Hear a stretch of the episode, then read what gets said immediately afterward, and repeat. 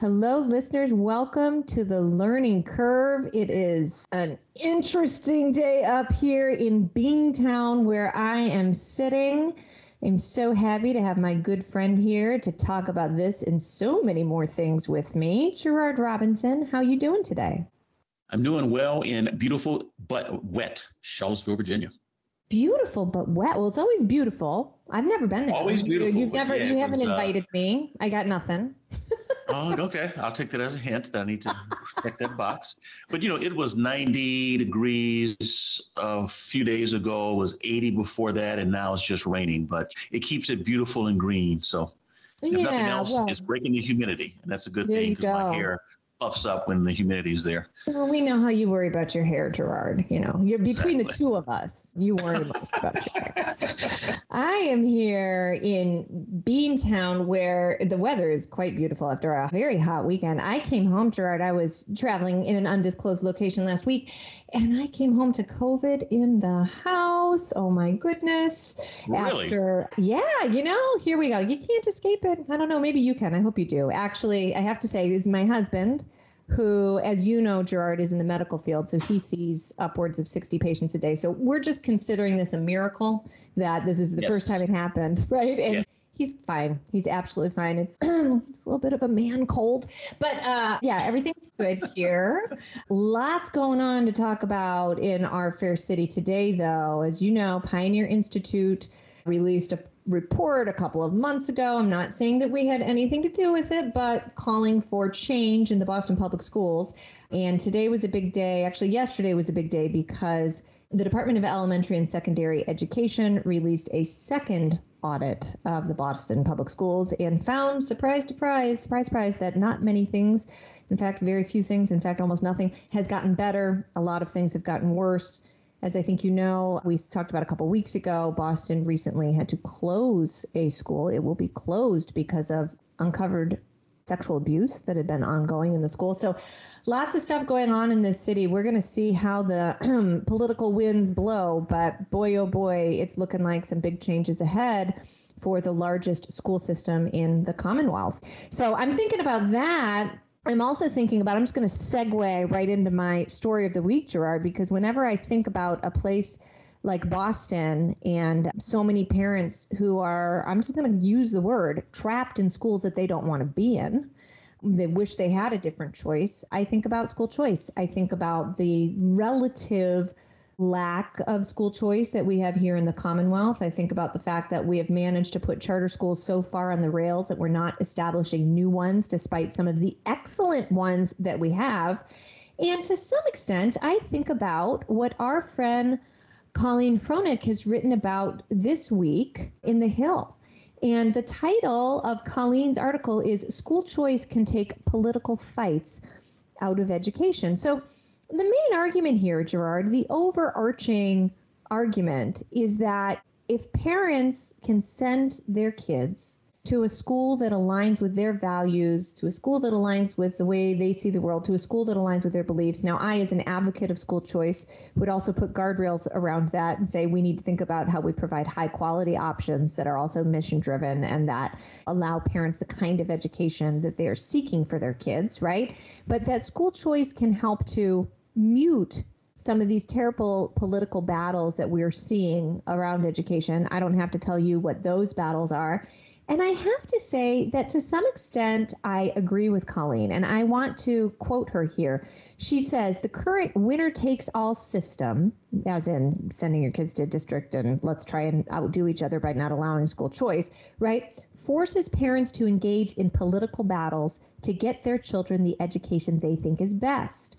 But when one group of parents wins, that means another group loses. And this point, thank you, Colleen, I think is a really, really good one. So I've thinking a lot lately about how many parents, especially in states like mine, where we have such limited choices, are on the losing end. It's not even just of the politics, Gerard, but just on the losing end of being able to provide their kids with the one thing that most parents really hold dear, right? That, that makes a difference in life, and that is an education that fits the needs of each kid and each family.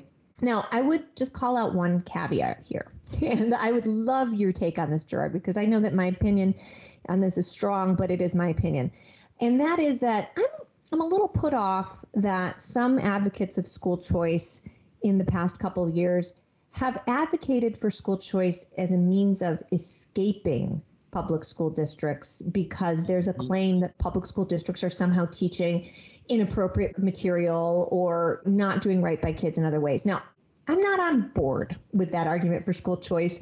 I believe deeply in choice for choice's sake. And I do believe I'm in alignment with Colleen here, right? That one of the best reasons for choice is that every family and parent should have the means, as let's be clear, wealthy families do, to choose the school that meshes with their worldview, mission, vision, all of those good things. If you want to be able to choose a faith based school, please, by all means, do it. You shouldn't have to be a wealthy person to access that kind of education.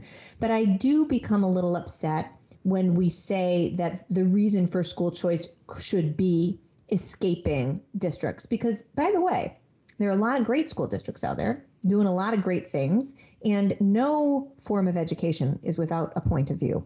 So some parents are choosing districts because of the things that they're teaching, and many of them aren't teaching the quote unquote radical content that so many critics want to talk about, right? But we need to support all types of schools across the board. We need to be advocates for kids, period. And that's where I come down. But I really appreciated this story in the Hill this week it was a good way, I think, to connect school choice and how to bring the tone in this country down just a bit. What do you think, Gerard? When you mentioned exit, it brought me back to a grad school class that I had some years ago where we looked at, I think it was Albert Hirschman's book, Exit, Voice, and Loyalty. And the author talks about the importance of quality goods. And when they deteriorate, what do you do? And so there's an exit or the voice option. I do think some parents, and in fact, I don't think this is new, going back to the founding of charter schools in Minnesota or the urban based, what we call the voucher program in Milwaukee, there was surely a group of stakeholders in the legislature and also families who said we need an exit out of traditional public schools or public education in general. So there's that point. But I agree with you. Some people are using it politically and not strategically. And there's a difference. The families 30 years ago, 31 years ago, who wanted to exit, it was life or death for some of them. For some of the teachers, it was professional calling and they wanted to practice their craft in different ways. So, exit for them meant strategy. For some people, it's strictly about politics. And so, on that front, that will be with us for a long time, but we can't let that group define what school choice is about because it A gives critics more fodder to say, see, they simply want to leave democratic schools and go to you fill in the blank instead of saying, guess what? This is a country of choice. We seem to want to celebrate choice in a lot of ways, except when it really comes for education. So, great article. I'm with you. And I also must say, going back to the article, uh, what you mentioned earlier, kudos to you for the report that you wrote about receivership. Kudos to the Pioneer Institute for publishing it. And I say that because America is a stronger place, Massachusetts in particular, because you have think tanks like the Pioneer Institute and scholars like you. For a host of reasons, you're giving a lot of academic freedom that some of your colleagues who you went to grad school with who are now professors may not have, either because pre tenure politics or even with tenure, just some of the canceling that comes along with taking a position that someone can see as anti public school. With think tanks, we can think and do. So I just wanted to give a shout out to you. Thank um, you for that work. And who knows? It's been two audits. And I believe from your report, if there's two audits, that at least puts on the table the idea of receivership. So maybe something's we'll, going to happen. I don't know if it'll be full blown receivership, but I do think something um, is on the way. It'll be something. Well, as we talk about school choice, my article, in fact, is about charter schools. And it's from charter schools from a state we rarely talk about, and that is New Mexico. And what most people may not know is that New Mexico enacted a charter law in 1993, making it one of the earliest states in the country to enact a charter law. According to data from the National Alliance for Public Charter Schools, approximately 97 charter schools in the state between 2018 19. Roughly 26,000 students are enrolled. When you look at the score that the National Alliance provided to New Mexico, out of 240 points, they received 152. And so there's some strong points and there's some challenges. Well, while that's taking place, and while we know in Washington, D.C., there's a big debate in the White House regarding what should we do with the federal charter school program? There are advocates writing letters. There are others who are starting to protest.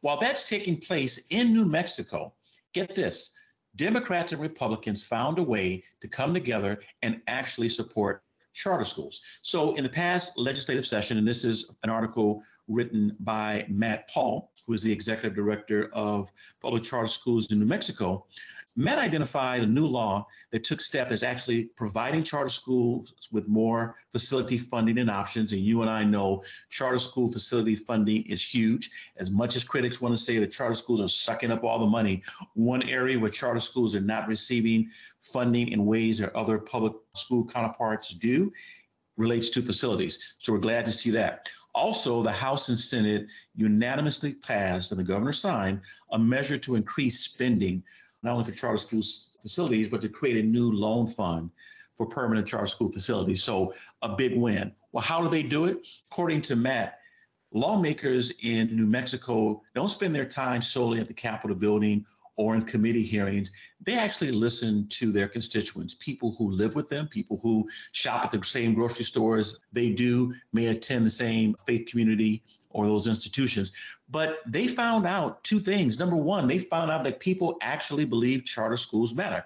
According to a pre pandemic poll, families in one of the counties in New Mexico found that 77% believe that charter schools improve education in their community, and 75% want more charter school options.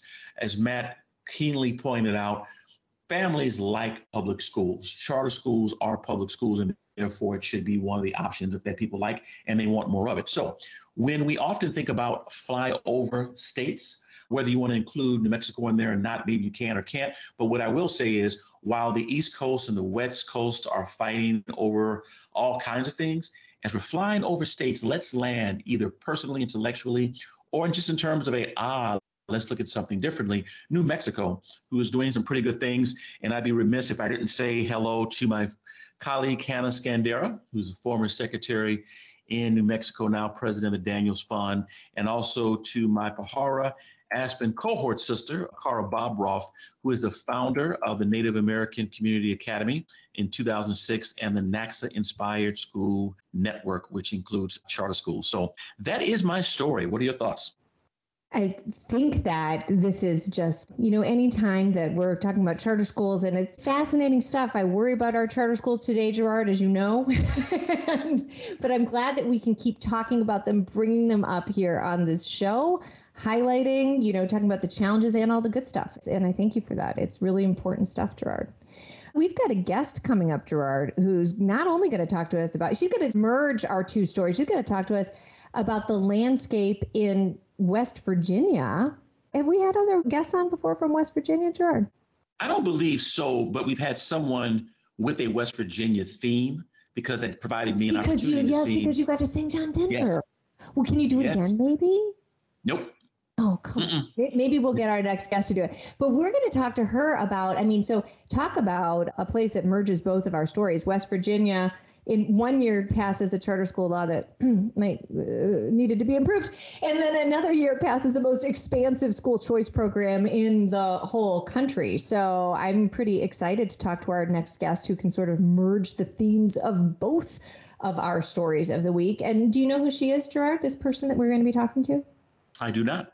this mystery guest? No? We're going to be talking to a woman who not only has a really phenomenal personal story about why she cares about education and how she came to the work, but somebody who was integral in expanding opportunities, both in terms of charters and ESAs for West Virginia students. And her name is Senator Patricia Rucker. She is the chair of the Senate Education Committee in West Virginia and just a fierce warrior for all things that can equal better opportunities for the kids and families of her state. So, really, really excited to talk to her coming up right after this.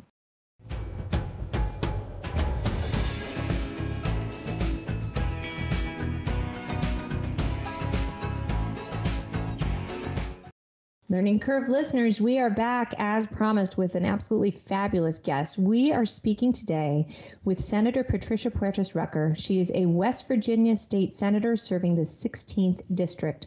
Her committee assignments include chair of the Education Committee and a member of the Agriculture and Rural Development, banking and insurance, judiciary, health and human resources, natural resources, and confirmation committees. So clearly, she has nothing at all to do. She is not a busy woman. She taught social studies in the Montgomery County Public Schools before starting a family and homeschooling her five children. Patricia is a first generation American citizen born in Caracas, Venezuela, coming to the U.S. Montgomery County, Maryland in 1981. She graduated from Trinity College in Washington, D.C. with a BA in history and a minor in Latin American studies. Senator Rucker, welcome to the Learning Curve.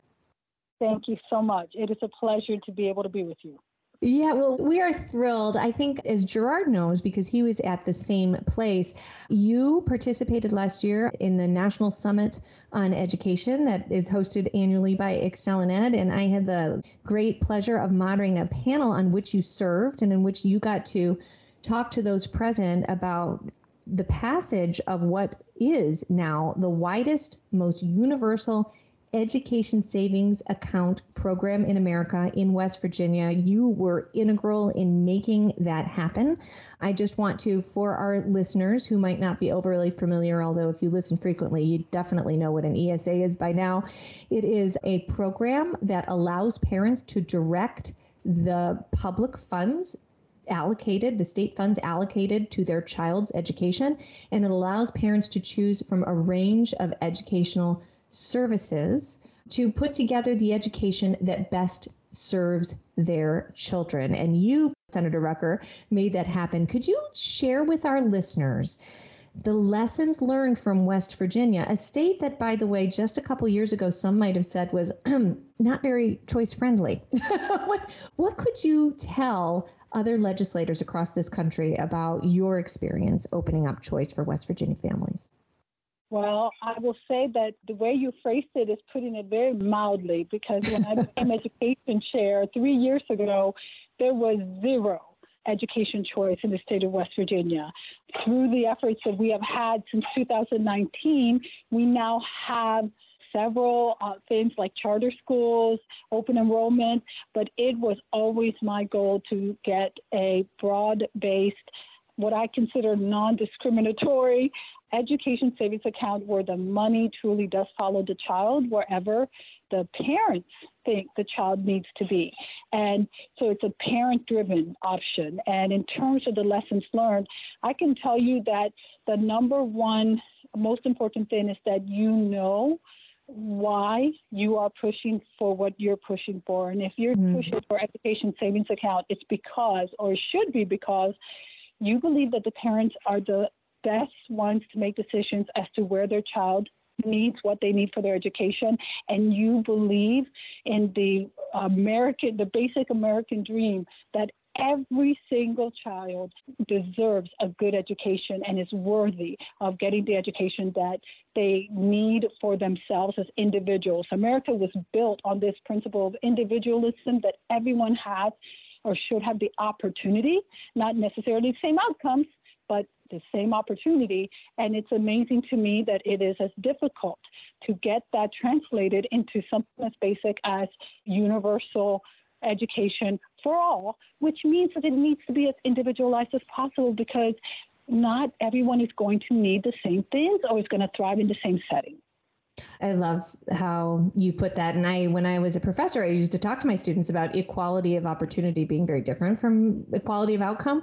And quality of opportunity, I think, is really what you've done here. It's the best we can do. I want to ask you a little bit about the American dream, but I also want to ask you quickly about now when I think of West Virginia, yes, you have opened up choices for students and families in recent years, but until very recently, in fact, your ESA program will launch just this fall. Parents are applying now.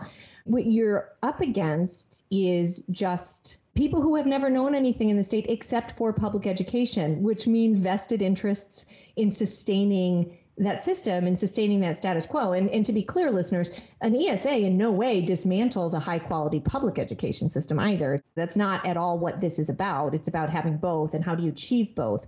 But can you talk a little bit about those vested interests that you had to go up against who would have rather maintained the status quo? Really briefly, what was that fight like for you? How did you leverage your powers of persuasion? So, yes, clearly the teachers' associations in the state of West Virginia, which have pretty much controlled all public education dollars for the entire history of West Virginia, were are very powerful and very strong. And they managed through their efforts to derail every single attempt West Virginia has ever had at any kind of school choice and in 2018 and 2019, back to back, we had major teacher strikes in the state that was meant to intimidate and scare legislators. When they had their last teacher strike in 2019 and they managed to stop the ESA that was very minor, very small, it was like many other states. I was trying to just start something just for a small, limited number of students and they killed it essentially through their efforts and with them were all of the usual you know the people who think that public education is the only way all of those forces. I just had to tell them like publicly announce you all better get me unelected because if i come back i'm going to make you regret killing that simple little esa and so i almost had to in, in my state at least had to prove that the unions were not as powerful as they say they are and that meant going through another election cycle where I got reelected despite all their best efforts to unseat me, to basically demonstrate to other legislators that, look, they're not as powerful as you think they are. And second, that this is a battle worth fighting for. The unions and the associations and those who want to protect the interests of government run schools, they are at the Capitol and they know how to show up and they know how to organize and send emails. But guess what? There's a lot more parents and students out there than there are of them. And they may not be as active and as organized, but there's a lot more votes there than there is from the teachers associations and unions. And parents want this. I can't even express to you the number of letters, the gratitude that is demonstrated by folks from all over West Virginia. And, you know, we decided to call our education savings account program the Hope Scholarship, but it truly is giving them hope. I mean, they literally write to me and say, Thank you, because for the first time, I have hope that I can get my child what they need. That's pretty amazing. And it is, it is really a great name for a scholarship account. And I think that any of us who are interested in education certainly watched Red for Ed in West Virginia, those not very long ago. So it's a pretty remarkable story. Now, when I asked you the first question, you started to talk a little bit about the American dream. And many people might not know that you actually have this very compelling story that you are an immigrant from Venezuela. You came to the US. Now you are a state legislator. You've taught school. You've led this transformational school choice initiative. Can you talk a little bit about how your personal narrative, your life has in your experience have informed your work? And maybe also like how has that informed your willingness to take risks, such as the risk that you took in not being reelected by standing up for K 12 education reform?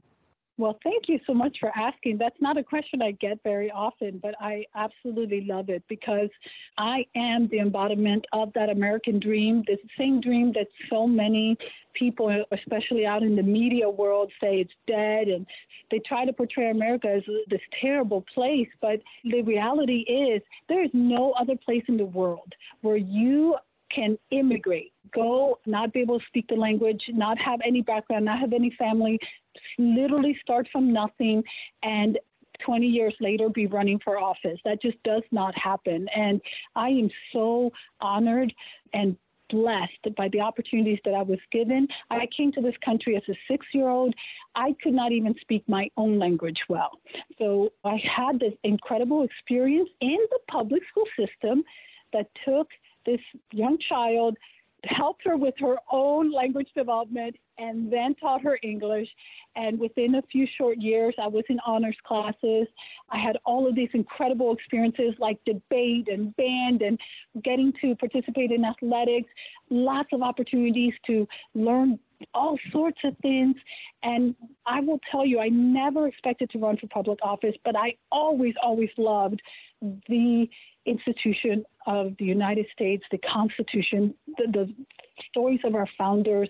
And when I get the opportunity to give back, it's just, I just thank God for that.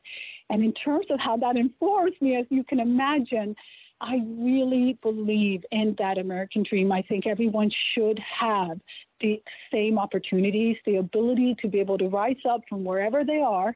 And it doesn't matter their background, their color, what language they speak, if they're rich and if they're poor, none of that should matter. Everyone deserves a good education. And everyone deserves an opportunity to meet their potential. So, Senator Rucker, so great to have you join us. I should state up front that my father uh, was born and raised in Charleston, West Virginia. And wow. he graduated many, many years ago from the Charleston public school system. And his sister, my Aunt Edna Williams, graduated from the public school system in the city. Later, she went to what was then West Virginia Institute earned a master's from West Virginia University, and for 20 plus years was a school teacher in that system.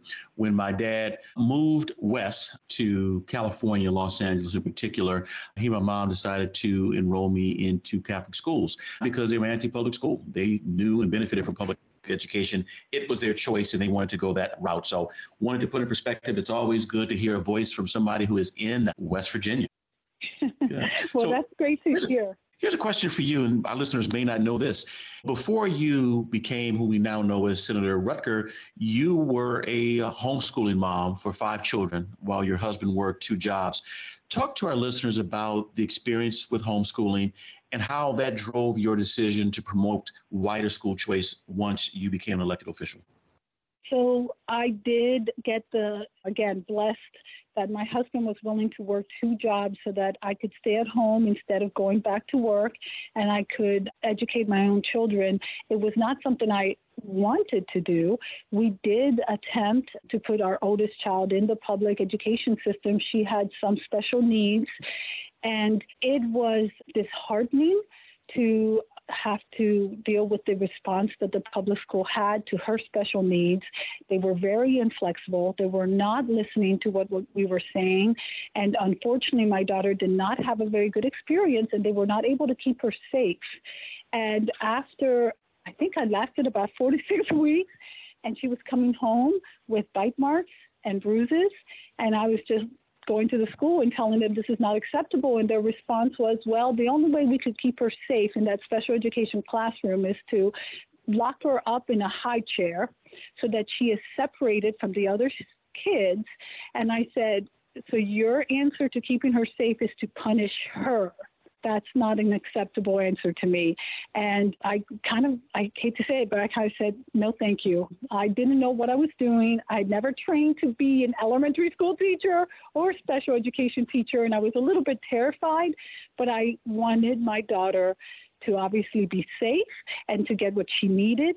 So I pulled her out, started homeschooling, did tons of reading and research, and we had to privately pay for all the services that she needed. I ended up having another child with special needs, my third child, and had to do all the same relearning of everything and knowing what he needed and getting him what he needs but I'm very grateful I had that opportunity and I had the knowledge and the ability. What breaks my heart is that there are parents in those situations who feel they don't have any choices. They don't have either the opportunity, they don't have a spouse that is willing to or able to afford them staying at home, or they don't feel they have the skills or they know their child needs something and they don't have the funds to get those things that the child needs. I get those stories all the time ever since I was elected.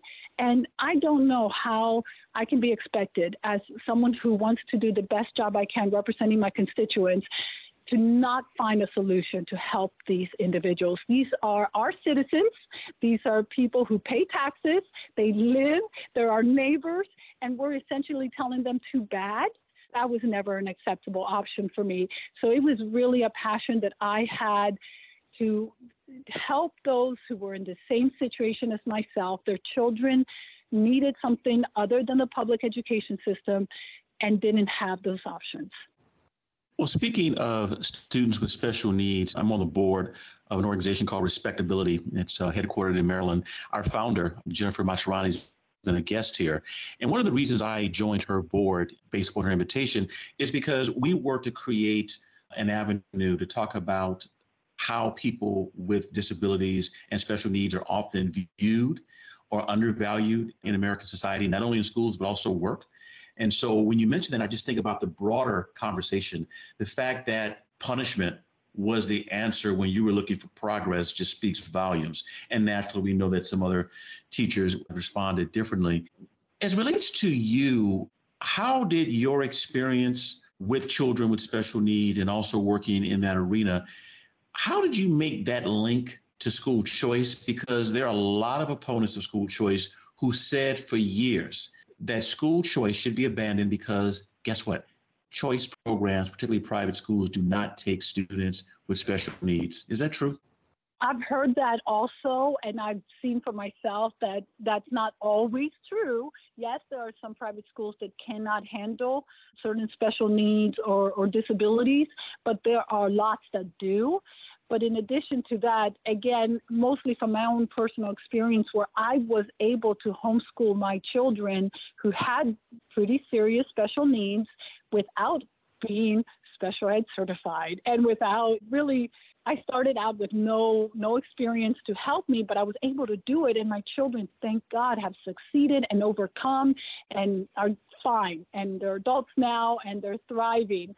I know in my heart that we have the capability to overcome all of these things. And special needs can be things like learning delays, it can be an illness, a very severe illness that causes you, for example, like seizures, that to miss out without warning, you know, you miss out on school, you miss out on things and activities.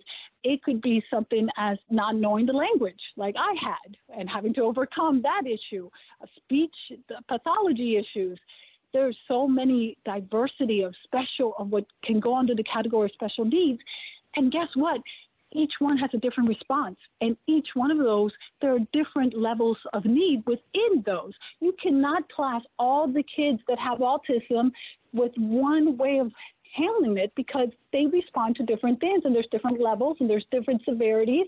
And it's very unique just under that one category. So to expect that a public education system is going to be able to address every single type of special need there is, we're really asking too much of any one system.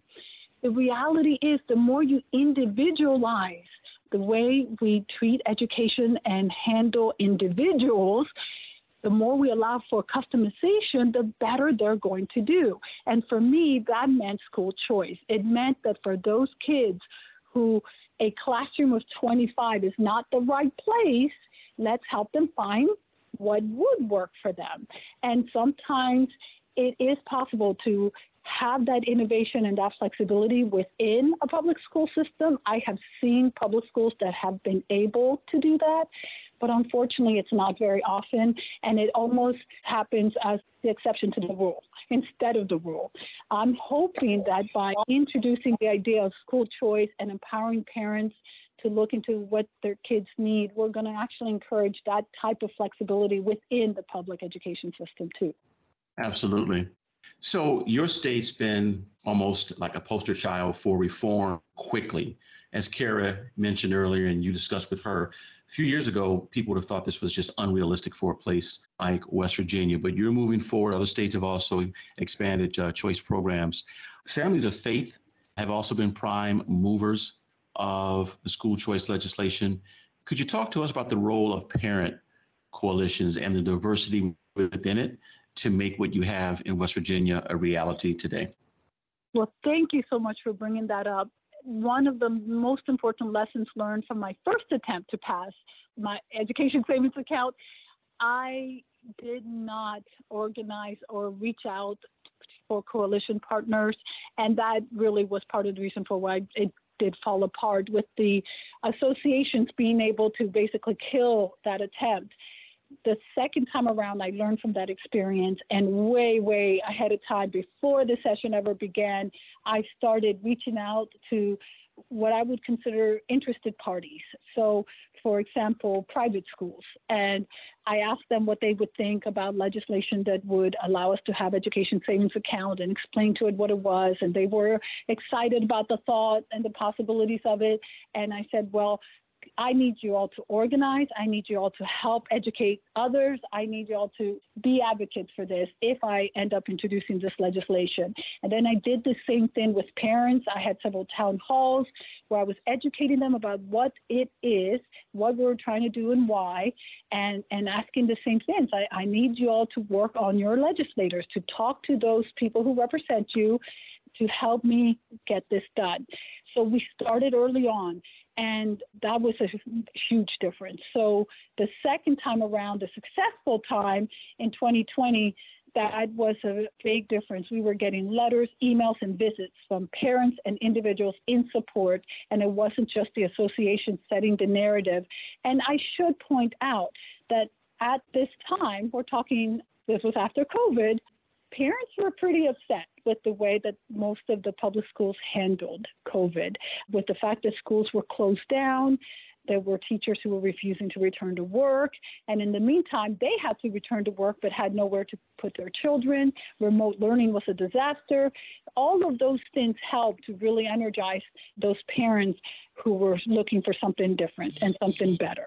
And so all of that played a role. Well, I'm going to go ahead and close us out. Again, great to hear your voice. Great to have you in public policy. Great to have your story a part of the American dream. Glad to hear West Virginia anchored in conversations about reform. Often, when we hear about the mountain state, is for all the negative things, but there are a lot of great things growing on in that state, and you're playing a role in that. So, just know Karen and I are here to be supportive of you and your work. And at some point, when I know I'm coming to your state, I'll let you know, and hopefully uh, we can get together at some point and talk more about this in person. I would love that. Thank you so much. And thanks for the opportunity to talk about West Virginia. Yeah, Thank and you. hopefully I'll be invited too. I just want to say because I also Gerard is a good a good John Denver, Senator Rucker. So just we can we can do a little We'll have a little party featuring karaoke by Gerard Robinson. Thank you so much for your time today. It was just wonderful speaking with you, and thank you for your great work. Thank you so much. You guys have a great day. Take care.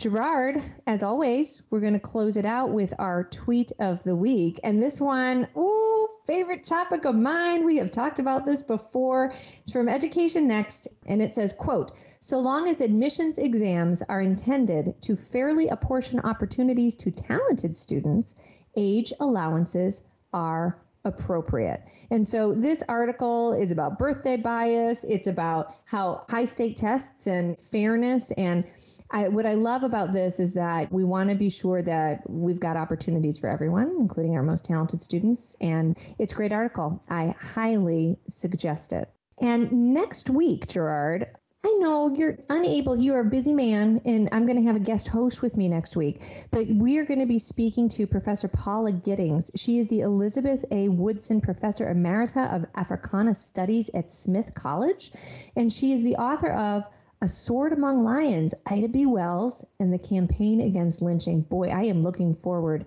to that one. Gerard, I'm going to miss you. I do think we're going to be here with a special guest host who is a friend of the show, but I hope that whatever it is you're doing, I know it's always something of great import because you are one of the busiest people I know, my friend. So, well, sorry, I won't get a chance to share the conversation with you next week. Our guest is a graduate of Howard, uh, so always glad to see that.